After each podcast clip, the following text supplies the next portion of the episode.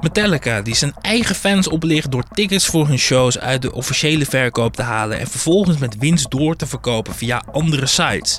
De winst van die tickets verdeelden ze samen met Live Nation, de promotor van hun concerten. Volgens de bandleden van Metallica lag het aan een consultant die ze hadden ingehuurd en wisten ze hier helemaal niks van af. Een ander voorbeeld zijn Beyoncé-tickets die al voor de officiële voorkoop begint, worden verkocht op doorverkoopsites. Zijn het echt bots die deze tickets kopen? Of zijn die tickets ook weggesluist in samenwerking met Beyoncé? En die servicekosten, gaan die echt naar Ticketmaster? Of is het allemaal een rookgordijn voor de artiest? Dat ontdenk je in deze Ryan's Music Stories. En ga nog één keer mee met mij down the Ticketmaster rabbit hole. En ik vertel je hoe we worden genaaid door onze favoriete artiesten. Ik heb eerder al twee afleveringen gemaakt over Ticketmaster. De laatste gaat over waarom in de Nederlandse politiek niets wordt gedaan tegen de macht van Live Nation, het bedrijf dat Ticketmaster en Mojo bezit. De grootste kaartverkoper en concertpromotor in Nederland. Nu gaan we het hebben over hoe de allergrootste artiesten op aarde ons uitmelken. En niet alleen ons als bezoekers, maar ze doen ook de kleinere artiesten pijn.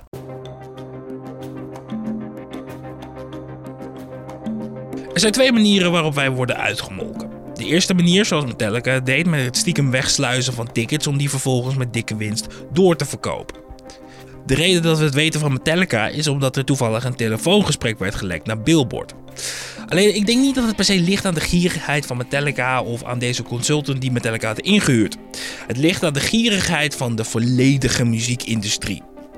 Concertzalen, artiesten en managers die kaarten wegsluizen omdat je nou eenmaal meer kan verdienen aan een ticket als je het doorverkoopt, is al decennia oud. Sinds er geld valt te verdienen met live muziek speelt dit al.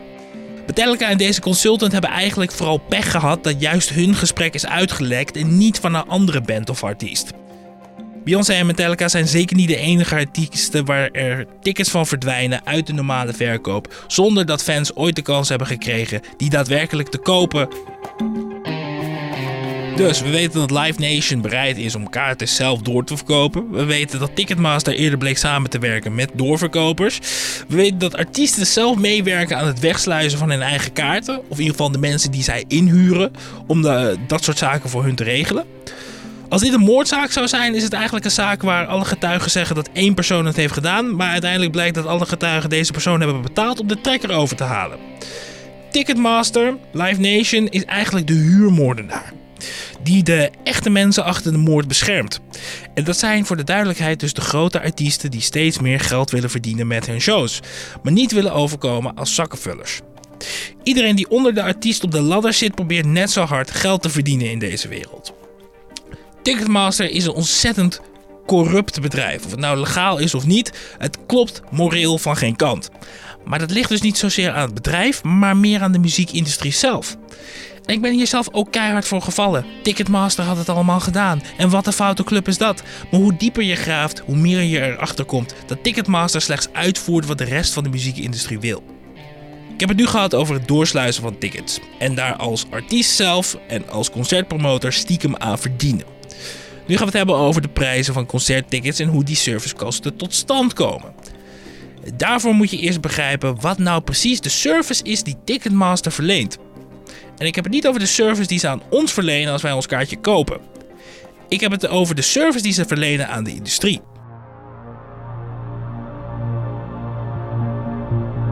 Want wat Ticketmaster uiteindelijk doet, is de prijs dusdanig manipuleren, zodat iedereen in die keten hè, van live muziek, uh, de, de, de, agents, de promoters, de, uh, wie dan ook, dat die allemaal betaald worden. Dus laten we zeggen, een artiest wil per ticket 10 euro meer betaald krijgen. Zijn agent wil 2 euro extra verdienen per kaartje. Dus de prijs moet heel simpel gewoon met 12 euro omhoog. Nou, je kan die 12 euro natuurlijk eerlijk doorrekenen met alle slechte PR van dien. Of je kunt Ticketmaster zijn servicekosten laten verhogen. En dan lijkt het erop dat Ticketmaster die kosten zelf vaststelt en daar zelf alleen maar aan verdient over de rug van de artiest. Terwijl het veel waarschijnlijker is dat zij profiteren samen met de artiest. Want de waarheid is, er zijn uitgebreide onderhandelingen geweest over hoe het geld wordt verdeeld. Door de artiest, maar ook door Ticketmaster. Het meeste geld van concerten van grote artiesten vloeit terug naar de artiest zelf. Zij zouden zelf minder geld kunnen vragen, maar de meeste artiesten doen dat simpelweg niet. Sterker nog, ze vragen steeds meer van iedereen, waaronder de zalen of stadions waar ze optreden. Ze willen een percentage van het parkeergeld, ze willen een percentage van de horeca, ze willen een percentage van alles wat er rond hun show gebeurt. De zalen zijn daardoor een percentage van de merchandise gaan vragen die artiesten verkopen tijdens de show. En als jij dus een kleine artiest bent, die helemaal geen gedeelte krijgt van de horeca-inkomsten of van het parkeergeld, want daar ben je helemaal niet groot genoeg voor om dat soort eisen te stellen, dan moet je dus wel nog steeds een percentage afdragen van je merchandise aan de zaal waar je optreedt, omdat de grote artiesten dat ook doen. Maar die krijgen er daadwerkelijk wat voor terug. Kleinere artiesten leveren gewoon geld in wat ze keihard nodig hebben. Want zij verdienen geen miljoenen aan wereldtournees. Dus niet alleen naaien grote artiesten hun eigen fans met servicekosten, die zogenaamd niet naar hen zelf gaan. Niet alleen verkopen ze hun eigen tickets stiekem door, ze naaien ook duizenden andere artiesten die niet zo groot zijn als zijzelf. En dan die artiesten die publiekelijk de strijd aangaan met Ticketmaster. Zoals Taylor Swift of Pearl Jam of Robert Smith van The Cure. Ik beschuldig niemand van iets, maar nu ik dit allemaal weet, zijn er volgens mij twee mogelijke verklaringen waarom die mensen zich uitspreken tegen Ticketmaster. Of ze hebben niet door hoeveel geld er via Ticketmaster op hun rekening belandt. Als hun team ze vervolgens daarop wijst, realiseren ze zich pas van: oh, misschien moet ik dit bedrijf niet aanvallen. Ik heb hier helemaal geen belang bij. Niemand die voor mij werkt heeft hier belang bij. Want we zetten onze eigen inkomsten hier gewoon op het spel. Of nog erger, ze hebben prima door dat Ticketmaster hun rekeningen betaalt. En ze doen een toneelstukje om stoer te doen. En het lijkt echt op een toneelstukje. Want wat doen ze nou echt? het is leuk en aardig om boos te zijn op Twitter, maar boos zijn op Twitter is meer iets voor mensen zonder invloed. De artiesten die ik net in deze podcast noemde, zijn echt heel groot. Ze zijn zo groot dat ze een vuist zouden kunnen maken tegen Ticketmaster om echt iets te veranderen. Maar dan moet je er wel belang bij hebben om ze echt aan te pakken en niet alleen maar een beetje te bashen op Twitter. En voor grote artiesten lijkt dat toch echt uh, het geval dat ze er geen voordeel bij hebben. En daarom worden we eigenlijk niet genaaid door Ticketmaster, maar eigenlijk door onze favoriete artiesten die zorgen dat Ticketmaster opereert zoals het opereert. Tickets wegsluizen of uh, servicekosten die zo hoog zijn. Daar hebben ze gewoon allemaal zelf invloed op. Maar ja, dan moeten zij zelf minder verdienen. En dat willen ze meestal gewoon niet. En de artiesten die dat wel willen, die maken er een heel ding van. Van joh, oh, mijn tickets zijn zo goedkoop, want iedereen uh, ligt je op. Um, en die doen echt hun best om um, you know, die prijzen omlaag te drukken. En die leveren ook echt geld in. Wat ze anders zelf hadden kunnen opstrijken. Door, weet ik veel, 5 euro meer aan servicekosten te vragen. Dus daarom heb ik het voorlopig niet meer over Ticketmaster. Omdat ik denk van jongens, dit is. Ja. het gaat zoveel dieper dan alleen maar Ticketmaster. Ticketmaster is een front. En wat er allemaal achter zit. Gaan we daar ooit achter komen? Ik denk het niet. Want niemand in deze industrie heeft er echt voordeel bij.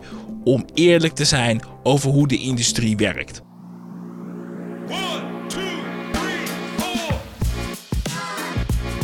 Dit is by far de meest deprimerende aflevering die ik ooit heb gemaakt van Ryan's Music Stories. En ik zal nooit, nooit meer met een prettig gevoel tickets halen voor een grote artiest. Wil je clips vinden van de podcast of mij volgen op social media, kan je dat doen via de link in mijn omschrijving. Ik wil jou heel erg bedanken voor het luisteren en ik spreek je over twee weken weer. Dan ga ik het hebben over dit nummer.